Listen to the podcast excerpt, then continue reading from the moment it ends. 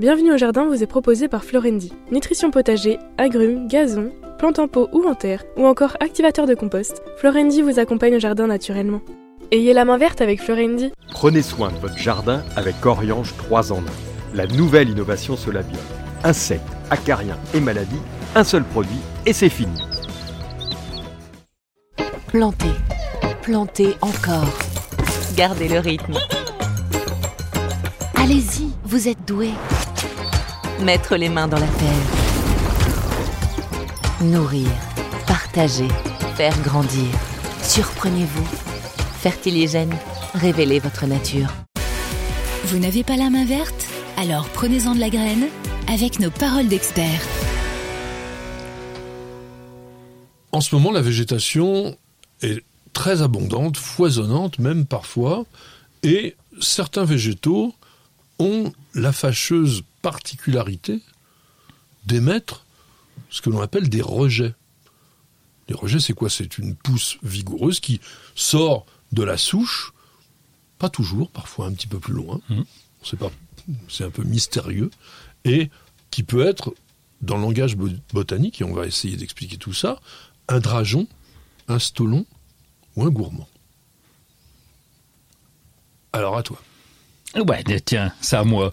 Ah bah, il me réveille en lui. Alors c'est quoi ? On va commencer par le... Un, un dragon. Bah oui, le dragon. Alors moi, je mettrais ça plutôt sur un arbre fruitier, par exemple. Hein, par exemple. Et euh, ça va rejeter, ça va faire un... Bah, pourquoi je dis toujours rejet, moi, tu vois, je dis un... Oui, un... parce que le, le terme global générique, c'est, rejet, c'est un rejet. Ouais. Et donc, ça va partir sur une racine. Ça va partir d'une racine et ça va poc, faire une tige qui va sortir. Oui, alors ça, ça peut être effectivement... Ah, ça va, j'ai juste un... Alors, c'est pas forcément un dragon, parce que le dragon, oui, il va sortir au niveau du sol, on peut dire ça. Oui. Le dragon, ah. souvent, c'est quand même plutôt sur les framboisiers. Tu parlais des, oui. des plantes fruitières. Le framboisier, lui, émet des racines stolonifères, c'est-à-dire des racines qui sont horizontales et qui... ont la particularité d'être capable de bourgeonner, et à ce moment-là, on a, on a le, le rejet qui sort, qui D'accord. sont des drageons. Donc ça vient quand même de la racine d'un, d'un petit bourgeon qui est sur la racine. Voilà, D'accord. exactement, c'est ce qu'on appelle un bourgeon adventif, et c'est une pousse au départ souterraine. Les drageons, on en a énormément sur des plantes qu'on appelle des plantes drageon. Dra- oui. J'aurais eu juste là, tiens. Ouais, t'étais en train de le dire en même temps que moi. Alors, cite-moi quelques-unes quand même de ces plantes drageon, eh parce bah, qu'il y en a qui sont intéressantes. Alors, moi, je te dirais l'acacia, déjà, le, le, l'acacia ah. dans le sud de la France, donc le C'était... mimosa, ouais. qui va, qui va, lui, rejeter. D'ailleurs, c'est un vrai, euh, un vrai boulet, euh, il en fait trop. Mais le... L'acacia du nord de la France, à savoir le robinier, c'est ah encore oui, pire. Le, le robinia, oui, c'est, c'est pour ça que oui, oui, catastrophique. Oui. On l'utilisait en, en, en taillis, le taillis qu'on coupe tous les trente ans, et les rejets permettaient de ravoir. Vous savez, parce qu'on fait des barrières avec cet acacia, ce robinia pseudo-acacia. Nous, on en a un très très beau, très près de notre jardin, un magnifique arbre, mais à dix mètres du tronc, c'est-à-dire donc sur toutes les racines fasciculées, les racines longues, ça rejette oui. de partout. C'est un arbre fait une forêt. Quoi. Oui, c'est ça, pratiquement.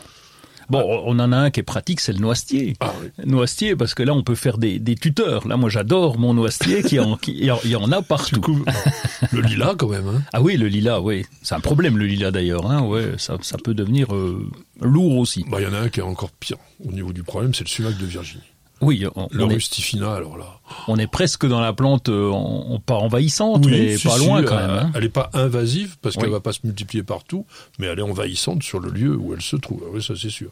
Même le cognacif japon, alors l'élante, l'élante qui lui fait partie oui. des plantes invasives, on en parlera un jour aussi de ça. Euh, l'argousier, donc l'hypophae rhamnoides, tout ça, ça fait vraiment, vraiment beaucoup de drageons.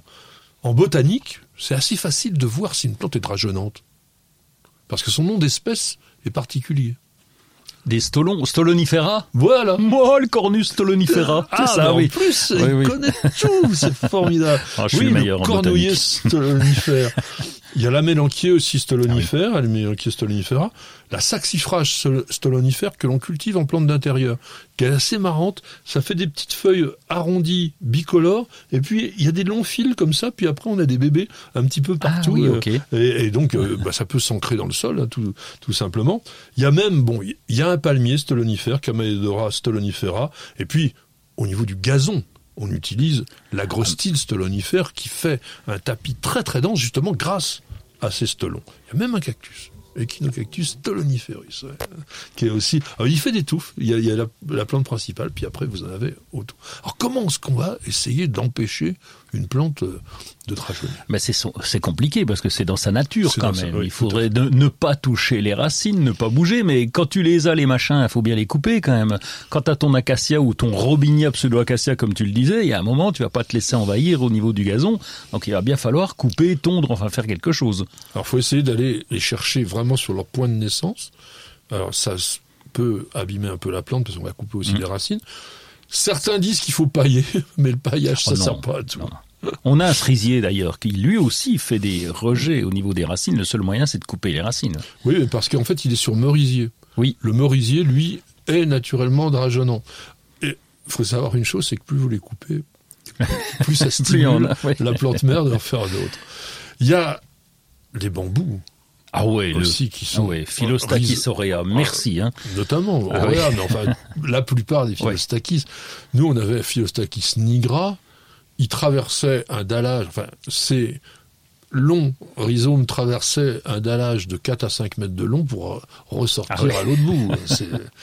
Et le champion mondial du dragonnage, c'est Populus tremuloides, dont on a déjà vu des drageons à quatre-vingts mètres. Ouais. quatre-vingts mètres. Un truc de fou, ça. Hein. C'est un truc de dingue. Alors, ça veut dire que les racines sont allées ah à oui, quatre-vingts mètres. Oui, bien oui. sûr, bien sûr. Alors, l'utilité d'un drageon, c'est que lorsqu'il est séparé de la plante mère, ça devient une plante autonome.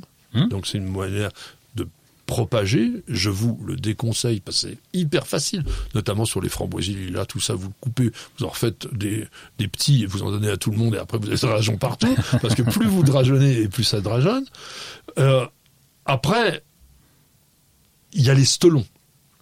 Alors, c'est quoi les stolons ? Les stolons, c'est comme sur le fraisier, si ma mémoire est bonne. Exactement. Hein. Ça fait des tiges et au bout, pop, t'as un petit... Euh... Il y a un bébé au eh bout. Oui. Alors, le fraisier, il y a d'autres plantes, le chlorophytum, ah oui, le chlorophytum. La phalaengère. Il y a la fameuse saxifrage stolonifera dont on parlait, le chiendent. Il y a plein de ah oui. graminées comme ça, donc qui sont euh, aussi avec des stolons.